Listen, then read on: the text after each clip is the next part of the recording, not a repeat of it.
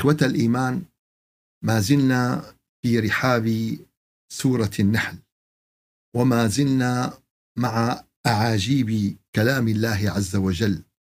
ما زلنا مع هذا النصح القرآني وهذا البيان القرآني. ووصلنا إلى الآية 29 بعد أعوذ بالله من الشيطان الرجيم فادخلوا أبواب جهنم خالدين فيها فلبئس مثوى المتكبرين. الله عز وجل يصف لنا في هذه الآية حال مجموع من الناس. هؤلاء ما وصلوا إلى ما وصلوا إليه إلا بأعمالهم ما وصلوا بما وصلوا إليه إلا بمكرهم وكيدهم.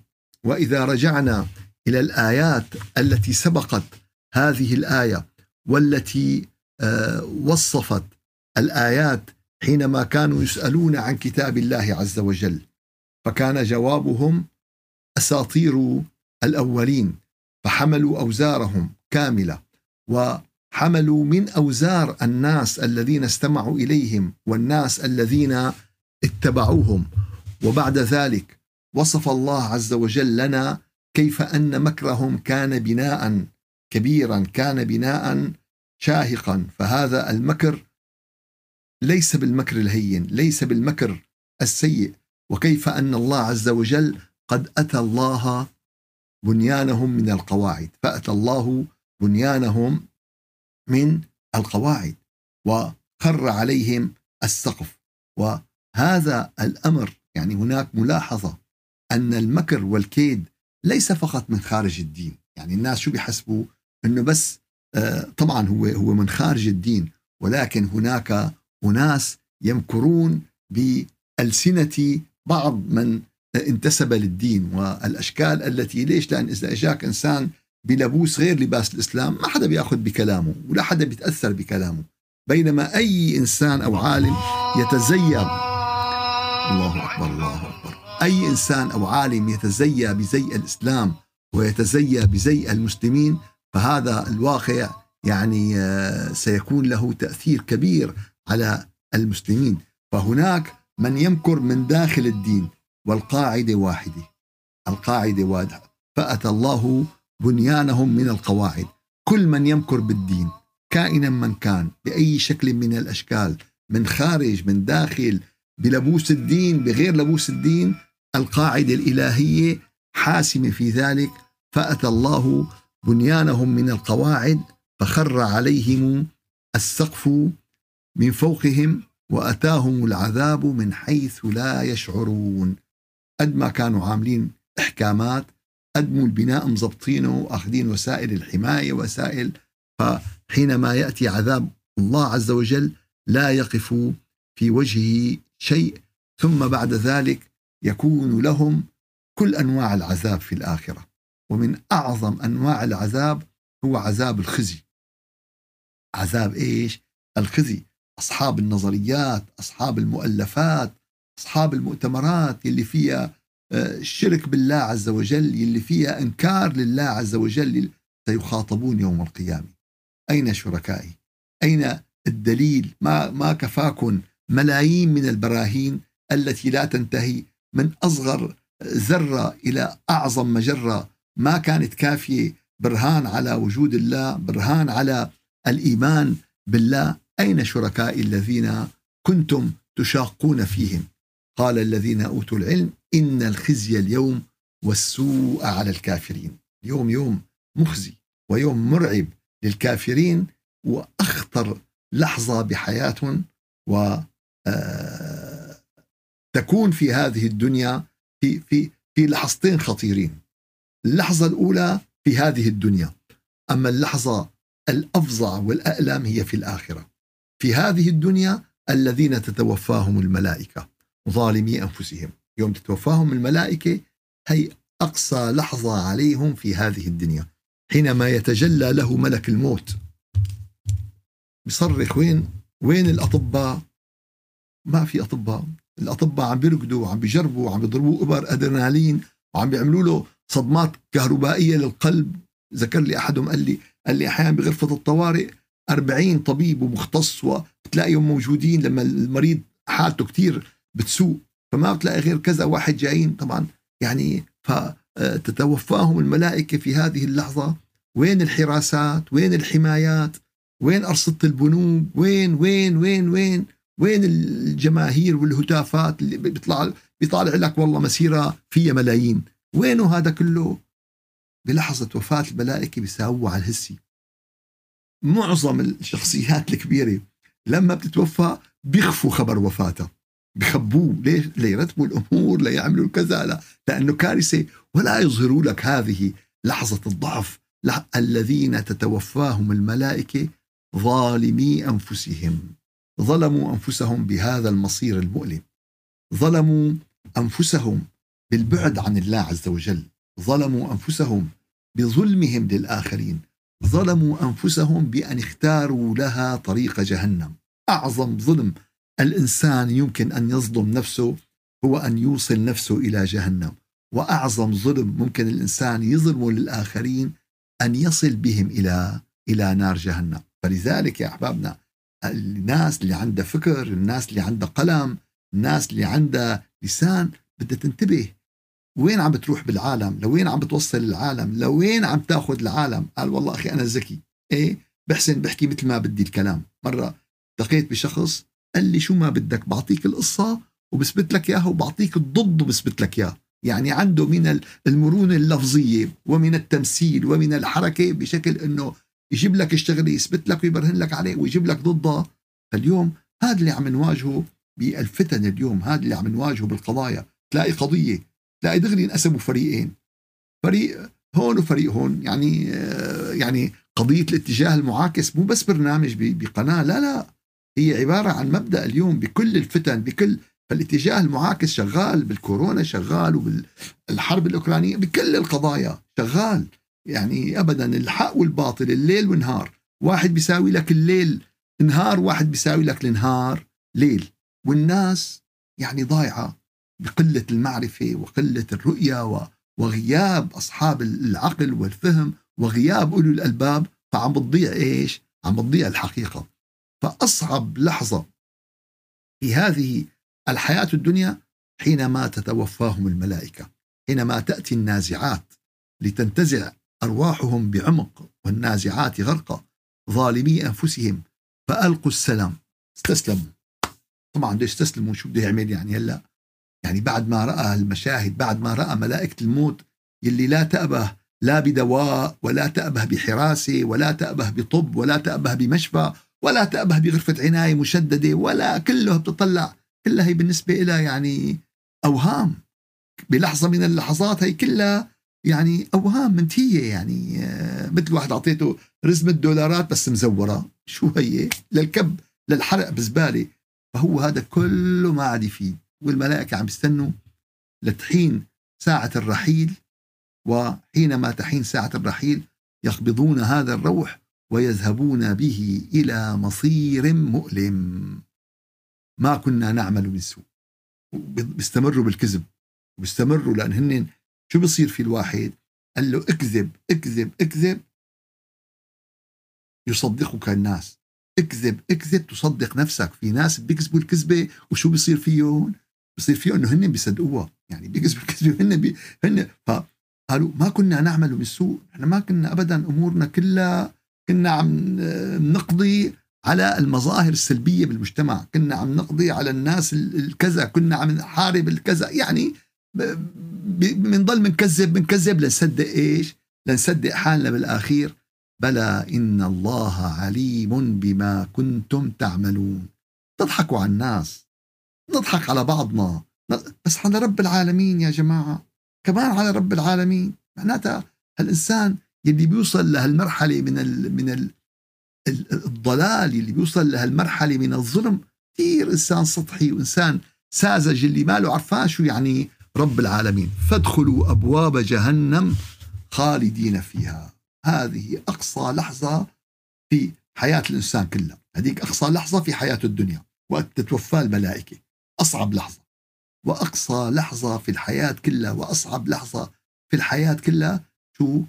فادخلوا أبواب جهنم خالدين فيها. ادخلوا. وين بدكم وين بدكم تنقوا أي باب من أبواب جهنم ادخلوا فيه.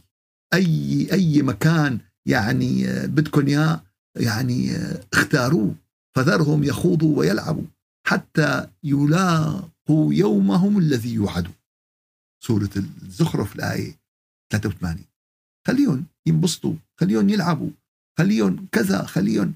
وصف هذا اليوم بأشكال عديدة بألوان متنوعة بصور. يعني إذا واحد يعني آه وجوه يومئذ عليها غبرة ترهقها قترة. كل كل صورة من هذه الصور تكون لوحة خيالية قد ما فيها تعبير. فذرهم حتى يلاقوا يومهم الذي فيه يصعقون سورة الطور آية 45 قال بنصعق بها بها بهاليوم هذا. اليوم هذا بيتدمر بهاليوم هذا بهاليوم هذا فيا أحبابنا يعني شو؟ كل كل نفس ذائقة الموت وإنما توفون أجوركم يوم القيامة. فمن زحزح عن النار. عليك بس بنزاح فمن زحزح عن النار وأدخل الجنة فقد فاز. فقد فاز. قال شو المشكلة؟ قال المشكلة الناس مشغولين بالدنيا. المشكلة الناس يتكالبون على الدنيا. المشكلة أن الدنيا أصبحت معشوقتهم فأصبحت في قلوبهم أصبحت في وجدانهم أصبحت في حياتهم أصبحت دنيا بملذاتها بشهواتها ببهرجة ب ب ب ب فمن زحزح عن النار وأدخل الجنة فقد فاز وما الحياة الدنيا إلا متاع الغرور. حياة الدنيا هي متاع الغرور وما الحياة الدنيا إلا متاع الغرور. فذرهم يخوضوا ويلعبوا حتى يلاقوا يومهم الذي يوعدون. فذرهم حتى يلاقوا يومهم الذي فيه إيش؟ يومهم الذي فيه يصعقون. فادخلوا أبواب جهنم خالدين فيها فلبئس مثوى المتكبرين. الكبر يا أحباب الكبر. لا يدخل الجنة من في قلبه ذرة من كبر. هذا الخلق الذميم هذا الخلق البشع.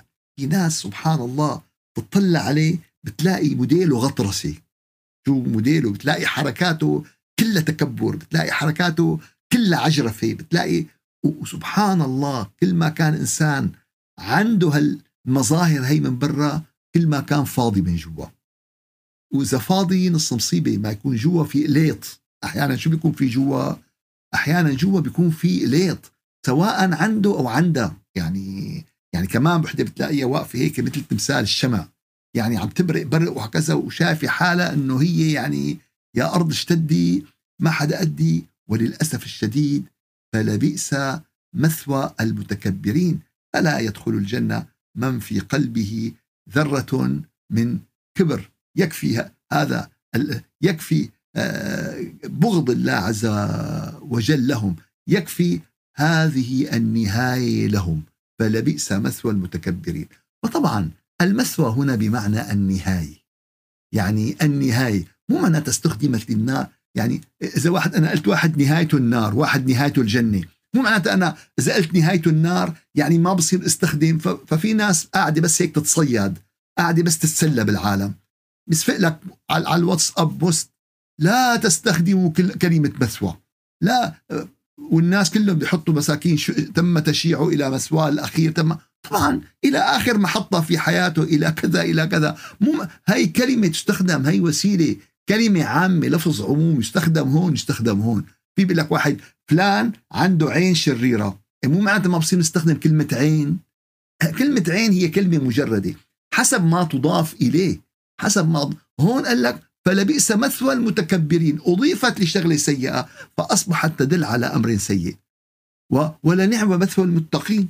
فكلمة مثوى هي كلمة لها معنى في اللغة العربية معنى عام إيجي ليس وإنما بحسب ما تضاف إليه وبحسب ما تستخدم به. ولكن في ناس بدهم شغلة بقى والناس الفاضية بيطقطقوا بقى يلا بيبعتوا بقى لحالهم بقى مثل يعني مثل أبو نجيب بياخذ وبيجيب. اليوم صفيان الناس على الواتساب وعلى فيسبوك ابدا شغالين يعني على مبدأ أبو نجيب بس بياخذ وبيجيب من هون لهون ومن هون لهون. هو فرحان إنه يعني عم عم بينشر الخير وما له عرفان إنه هي مضيعة لوقت الأمة، مضيعة لجهد الأمة، مضيعة لطاقة الأمة، فادخلوا أبواب جهنم خالدين فيها فلبئس مثوى المتكبرين. وقيل للذين اتقوا. هون بقى هلأ انتقلنا إلى الصورة المقابلة. انتقلنا إلى الصورة المقابلة. انتقلنا إلى عملية مقارنة بين مجموعتين من الناس. ماذا كانوا في الحياة الدنيا؟ وماذا ينتظرهم في الآخرة؟ وكل وماذا يكون في ساعة الموت؟ مقارنة دقيقة مقارنة بمنتهى الوضوح. ليش؟ قال الناس تفهم. قال أخي عندك هالكاسه فيها كلها فيتامينات. وطعمتها بتاخذ العقل. وريحتها ما في منها. وكذا وكذا وكذا وعندك هالكاسة ريحتها طالعة وكلها سموم وكلها هيك وكلها هيك. طيب اللي بيختار هالكاسة على هالكاسة ظلم نفسه ولا ما ظلم نفسه؟ دمر عقله ولا ما دمر عقله؟ لو كان معه PhD ومعه دكتوراه وكان بروفيسور وكان آه لو شو ما كان لو كان آه أغنى الأغنياء ولو كان آه زعيم الزعماء. فهون اجينا بقى لصورة مقابلة. وقيل للذين اتقوا ماذا أنزل ربكم؟ قالوا خيرا. الآية 30 بسورة النحل. وقيل للذين اتقوا ماذا أنزل ربكم؟ قالوا خيرا. يعني إذا إذا سئلت أنت هذا السؤال أو إذا سئلت أنت هذا السؤال عندك جواب عندك جواب؟ إذا سئلنا ماذا أنزل ربكم؟ ماذا أنزل ربكم؟ هون كلمة آه، قالوا آه، خيرا هون أتت نكرة يعني للدلالة على عموم اللفظ. ما قال الخير؟ لو قال الخير كانت معرفة والمعرف محدد. إذا قلت أنا أتى الرجل يعني الرجل محدد معرف. أما إذا قلت أتى رجل وهذا الأسلوب مستخدم كثيرا في القرآن الكريم. إن مع العسر يسرا. أتى العسر معرف ليبين أنه محدد محدود. بينما اليسر أتى نكرة للإطلاق لعموم اللفظ ليكون اللفظ مستغرق كل هذا المعنى. خيرا. أه، فمن يعمل مثقال ذرة كمان أتت الذرة نكرة. ليش؟ ليفرجيك إنه آه، قس آه، آه، جسم لا متناهي بالصغر قد ما كان صغير أصغر.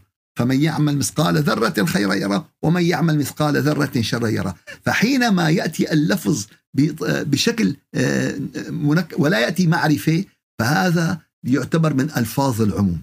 وإذا وقيل للذين اتقوا ماذا أنزل ربكم؟ قالوا خيرا الخير كله. هذا كتاب الخيرية.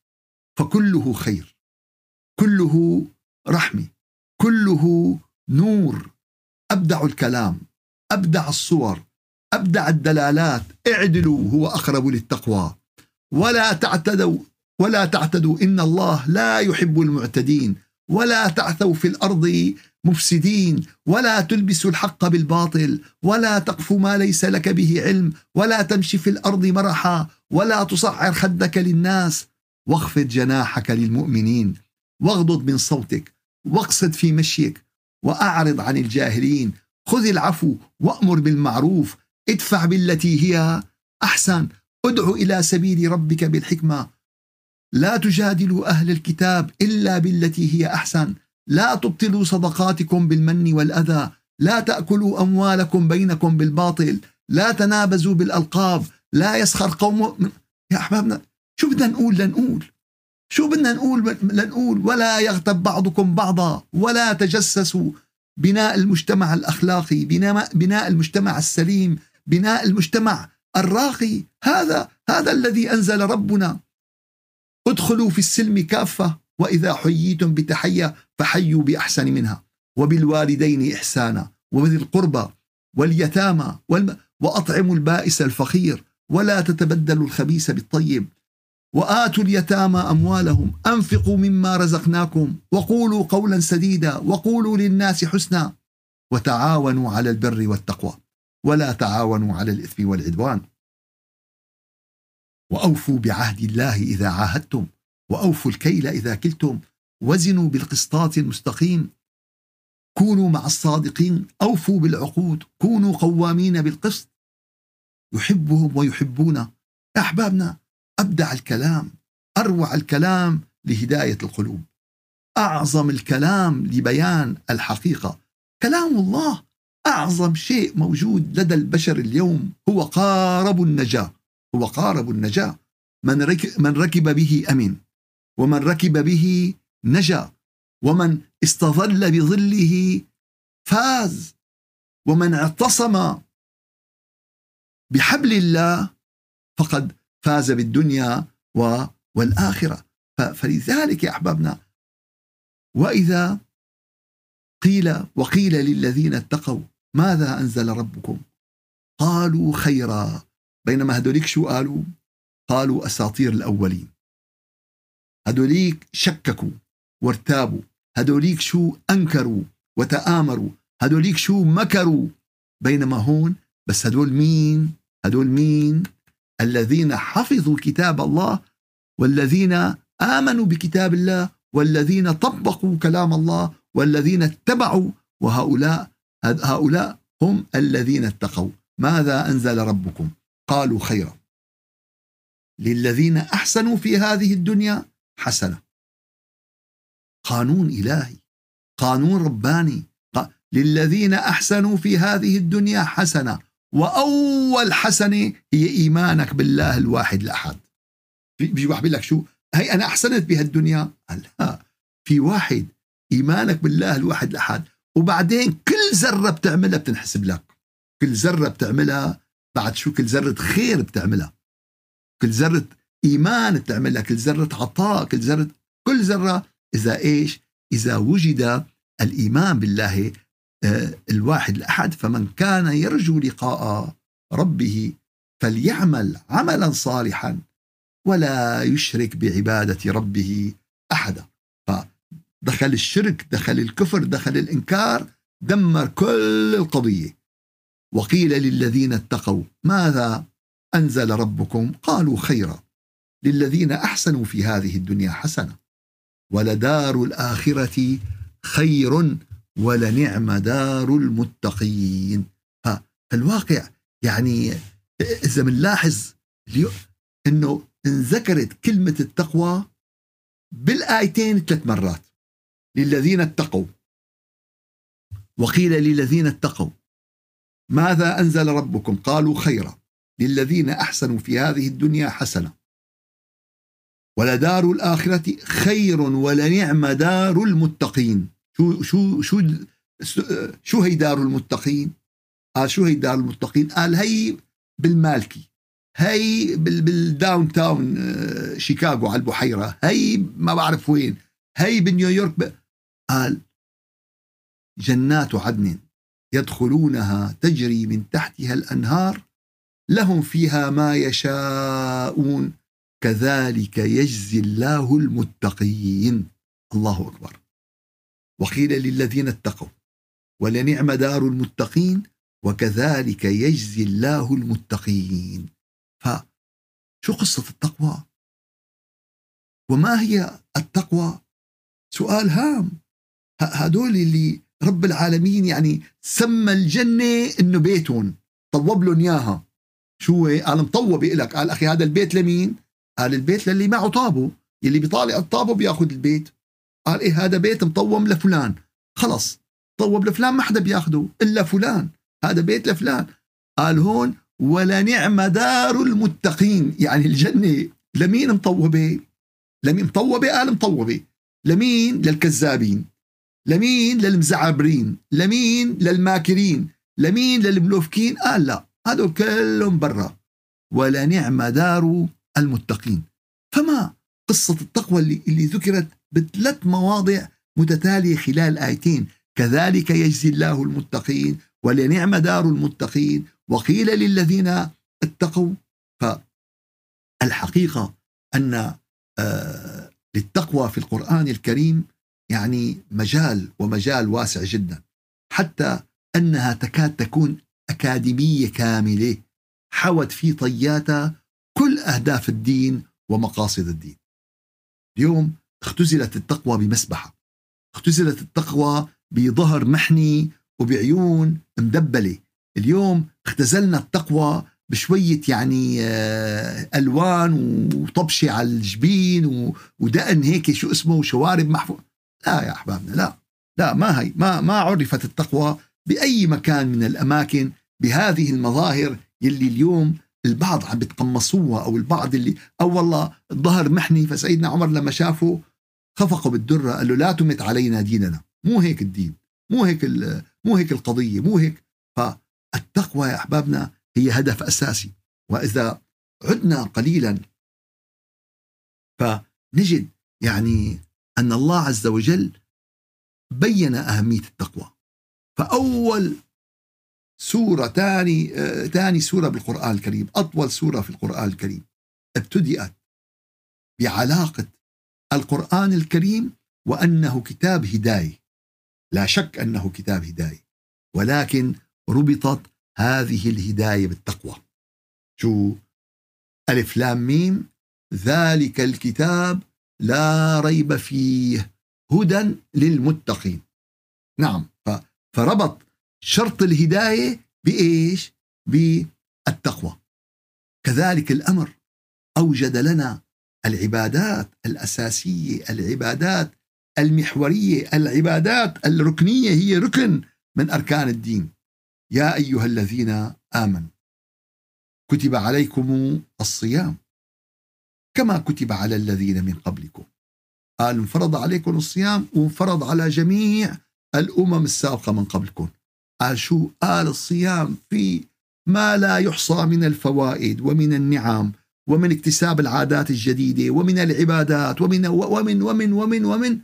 ولكن هنا الآية لخصت وأجملت وبينت الهدف الأساسي. يا أيها الذين آمنوا كتب عليكم الصيام كما كتب على الذين من قبلكم لعلكم تتقون.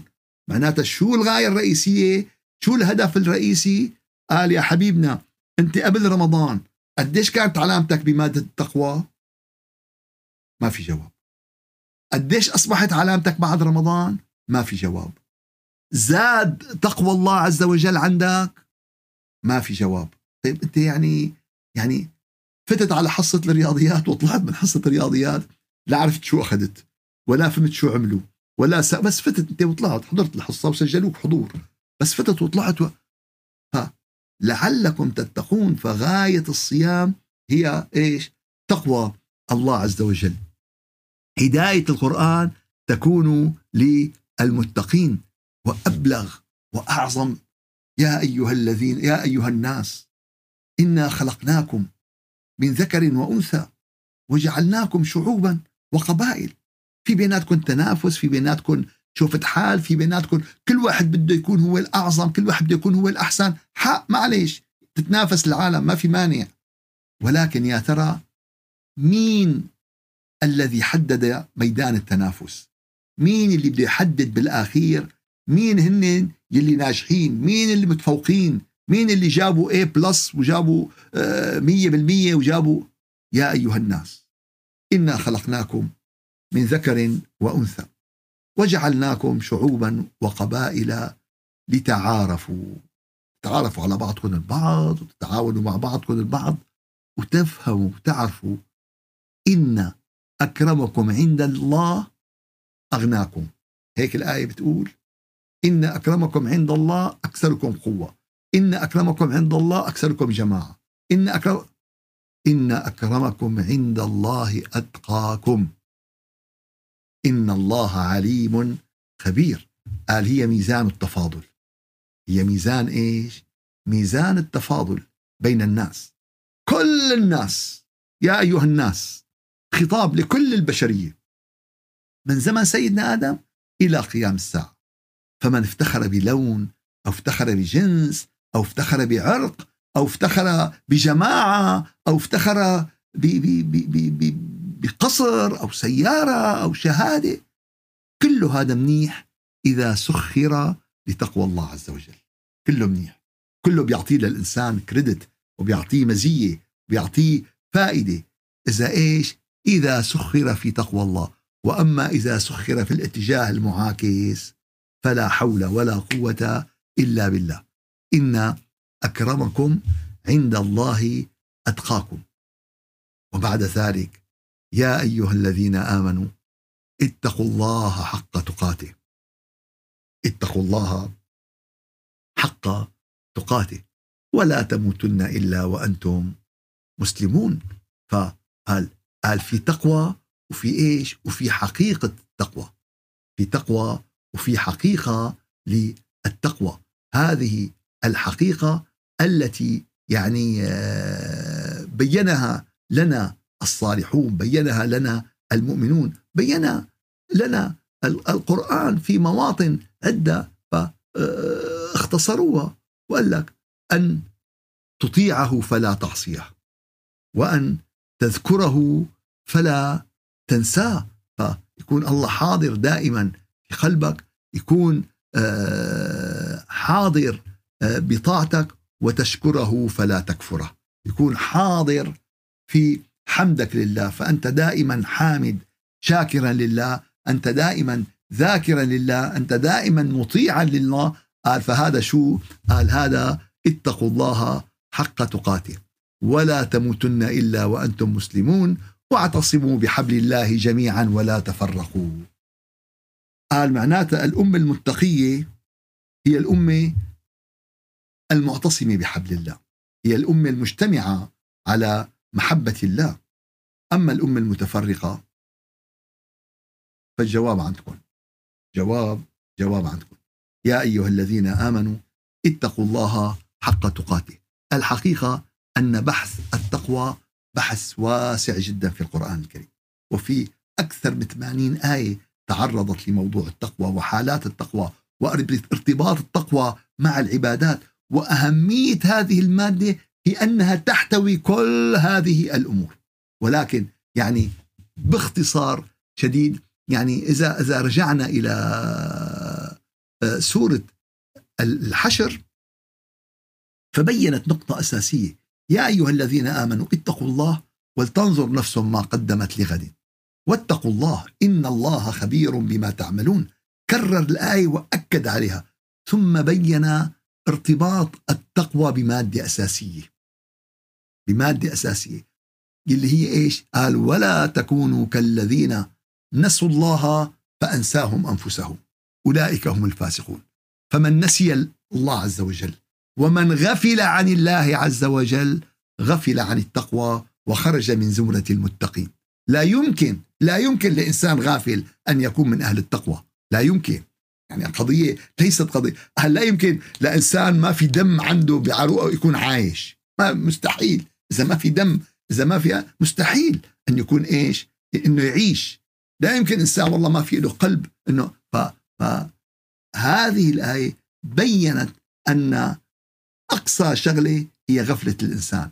هي نسيانه عن آه، لله عز وجل. فإذا نسي الله عز وجل رب العالمين فأنساهم أنفسهم ولا تكونوا كالذين نسوا الله فأنساهم أنفسهم في بحار الدنيا في آلام الدنيا في متطلبات الدنيا في رغبات في رغبات الدنيا. فهذه الآيات وقيل للذين اتقوا. ماذا أنزل ربكم؟ قالوا خيرا للذين أحسنوا في هذه الدنيا حسنة ولدار الآخرة خير ولنعم دار المتقين. سبحان ربك رب العزة عما يصفون وسلام على المرسلين والحمد لله رب العالمين. إلى شرف النبي وأرواح المؤمنين. الفاتحة. أعوذ بالله من الشيطان الرجيم. بسم الله الرحمن الرحيم. الحمد لله رب العالمين. وأفضل الصلاة وأتم التسليم على سيدنا محمد وعلى آله وصحبه أجمعين. يا رب العالمين يا رجاء السائلين يا غياث المستغيثين يا أمان الخائفين يا أمل المتحيرين. يا رب يا رب اجعلنا من زمرة المتقين. يا رب اجعلنا من الذين يحبهم تحبهم ويحبونك. يا رب ارزقنا حبك. وحب من يحبك وحب عمل يقربنا إلى حبك. يا رب لا تجعلنا من الظالمين لا لأنفسنا ولا لأحد من خلقك. يا رب العالمين يا رب اجعل دار المتقين دارنا واجعلها نهايتنا بفضلك وجودك ورحمتك يا أرحم الراحمين. لا إله إلا أنت سبحانك إنا كنا ظالمين. لك الحمد على نعمك كلها. ما علمنا منها وما لم نعلم. لك الحمد على اعطياتك كلها. لك الحمد يا رب. لك الحمد على ما رزقتنا وعلى ما أعطيتنا وعلى ما أكرمتنا بفضلك وجودك وبرحمتك. ثبت قلوبنا على محبتك. ثبت قلوبنا على ذكرك. ثبت قلوبنا على تلاوة كلامك وفهم كلامك. سبحان ربك رب العزة عما يصفون. وسلام على المرسلين والحمد لله رب العالمين إلى شرف النبي وأرواح المؤمنين الفاتحة.